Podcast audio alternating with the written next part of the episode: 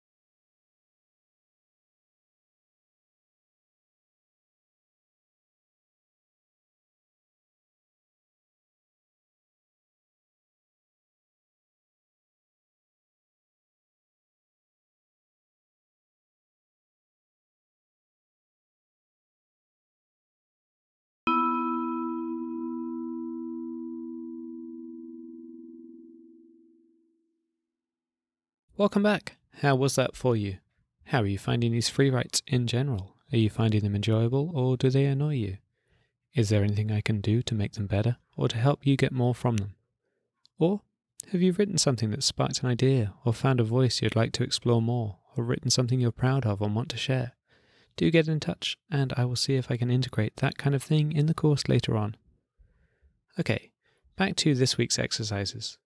As I said earlier, we're thinking about style and scripts this week. This week's exercises are inspired by two sources Raymond Queneau's classic book, Exercises in Style, and quite a different idea, Roger Schank and Robert P. Abelson's work on script theory, as discussed in their books Scripts, Plans, Goals, and Understanding. Don't worry, you don't have to have read either of those books to do this week's exercises. But let's get started. In 1947, Raymond Queneau published a book called Exercises in Style, in which he wrote a story, quite a mundane anecdote. Really, not much happens in it. He gets on a bus in Paris, he sees a small argument, and then later on he sees one of the people from the argument. The story itself is deliberately dull, deliberately boring and uninteresting, the kind of thing that you might start telling someone, and then halfway through your telling of it, you'd think, oh, actually, this isn't that good a story to tell at all. But it's not the story that Queneau was interested in. He rewrote this same story 99 times in his book Exercises in Style, each time taking on a different style of writing. There's a version of the story that's like science fiction of the time where the bus is a UFO. There's a story where every noun is overdefined, so that instead of saying on the S bus, he says in a large self propelled urban public transportation vehicle designated by the 19th letter of the alphabet. There's a version in which everything seems futile. There is an abusive version. There's a botanical version, a cockney version, a tactile version. Lots of different versions of the same story, just told in different styles. Now, this idea is pretty well known in the literary world. The idea of morphing a story from one genre to another isn't new at all. It's happened countless times in myths, in histories, in literature. Many of Shakespeare's plays, for example, are believed to be adaptations of older plays, sometimes given a whole new genre alongside them. Queneau might have even been directly referencing a text that was written in the 1500s by Erasmus, in which Erasmus rewrote the same sentence 33 times in different literary styles of the time. This is common now, too. Think how many times you've seen the same movie franchises revamped with a genre slightly shifted, similar stories told in different ways. One of my favourite modern interpretations of this idea is by the British writer Ross Sutherland. There's an episode of his excellent podcast, Imaginary Advice, where he retells a story about being lovesick and confused and not being allowed to buy alcohol in his local shop, and he retells it seven times, as if it's a 19th century folly diary. if my tale were to have a beginning, let us say it is with a kiss. Gritty British crime caper. All right, listen up. We just got the okay from Liverpool, so we do the job as planned. See this X here? That's the target. Or a death metal incantation.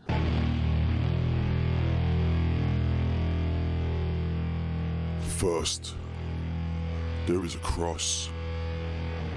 A crossing. And several more. It's called Episode 47 Me versus the Spa. I will link to it in the show notes here. I really recommend listening to this episode. It's funny, it's honest, it's really entertaining. It takes the mundane and the everyday and it turns it into various modes of drama. There's a link in the show notes again for episode 47 of Ross Sutherland's Imaginary Advice podcast. In fact, I really recommend subscribing to Imaginary Advice because the podcast itself is an exercise in style. It changes from episode to episode, each one interesting in its own right. So, let's go on and talk about today's exercises. The medium we work on in this course is film. So, let's start mapping out some styles of film. In film, we call the different styles and categories genres. The first thing I would like you to do is to start thinking about genres of film that you are aware of and some of the tropes that are associated with that genre. With genre, we can go big. You could go horror, drama, crime, road trip, sitcom, documentary, romance. But there are also countless smaller categories that you probably know about. I'll give you some examples. Let's think about adverts. Adverts are a category of film. You could say they're all there to encourage you to buy something, or to engage with a brand, or to take some sort of action in the commercial interests of their makers. But there are lots of subgenres of adverts. For example, there are infomercials, those films that are run on cable channels quite often late at night. Sometimes they're 20 minutes or longer, where someone in a studio will be talking non stop in a vague way about how great a mop head is, all the while hoping that you dial an on screen number and buy one. Or we could think about fast food commercials, which tend to have slow motion flying pieces of breaded chicken and wet lettuce, and a wholesome family all having the time of their lives with a burger in their hands. Or tampon adverts, where 20 something white women will be playing tennis or doing something else active whilst wearing white clothing and pouring blue liquid onto a pad. Or car adverts. Of course, they'll feature a car, but often a lot of other standard components. The archetypical car advert has changed within the past five to ten years, so that now they're less about any sort of performance and more about creating a safe, comfortable bubble around a driver. Which means you'll commonly see, in a car ad on TV, a generic looking car driving through a city, and the city changes into some fantastical computer generated landscape, sometimes a scary one, but the driver just seems unfazed and turns up their stereo. Of course, we could break car adverts down into more specific subgenres too. Like we could look at luxury sports car adverts or SUV adverts or truck adverts and so on, all of which would have their own signifiers. I could probably list 20 or 30 more advert genres and subgenres, and a load of the common tropes for each one, but I'm not going to bore you with that right now. We could do the same for all other types of film. There are so many genres of horror, for example, or sci fi, or reality TV program, or whatever else. But now is your turn. I'm going to give you five minutes to think of as many genres of film and conventions that exist within those genres as possible. The thing I would like you to think about whilst you're making this list is what the conventions and the signifiers are within those genres. If we took one of my earlier examples, how would you know that something is an infomercial and not a fast food advert? Well, there's probably a particular studio setup, a dynamic between the one to three hosts who are on screen. There's probably a number on screen you could call to order the product, and so on. You may start this exercise and find you get stuck in one category just thinking about all of the particular things that exist there, or you might find that you're great at listing loads of genres. Whatever it is, you have five minutes, yes, five whole minutes to list genres of film. That is, any type of film, anywhere from anything that you know, and the typical signifiers of those genres.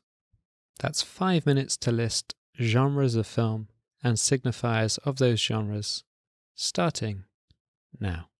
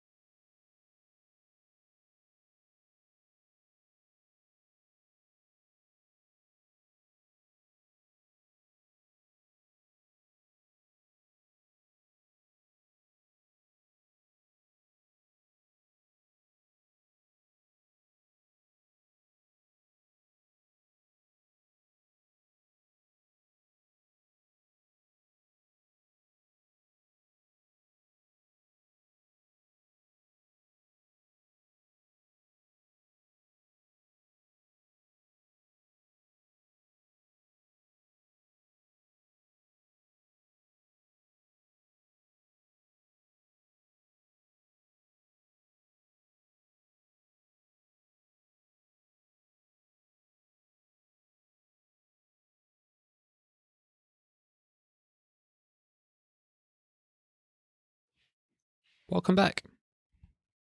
How did that list go? How many genres did you manage? How many details did you think about? Was this an easy thing for you to do? Are you used to analyzing the stuff that you see on screen all the time? Or was it a challenge? Did any of the ones you chose surprise you? Did any of the ones that stuck as you were going through that list surprise you? Perhaps you'll find yourself this week reanalyzing all of the films you see, thinking about conventions of genre that they're using. I'm going to leave you there today. Take care of yourself. I'll be back soon.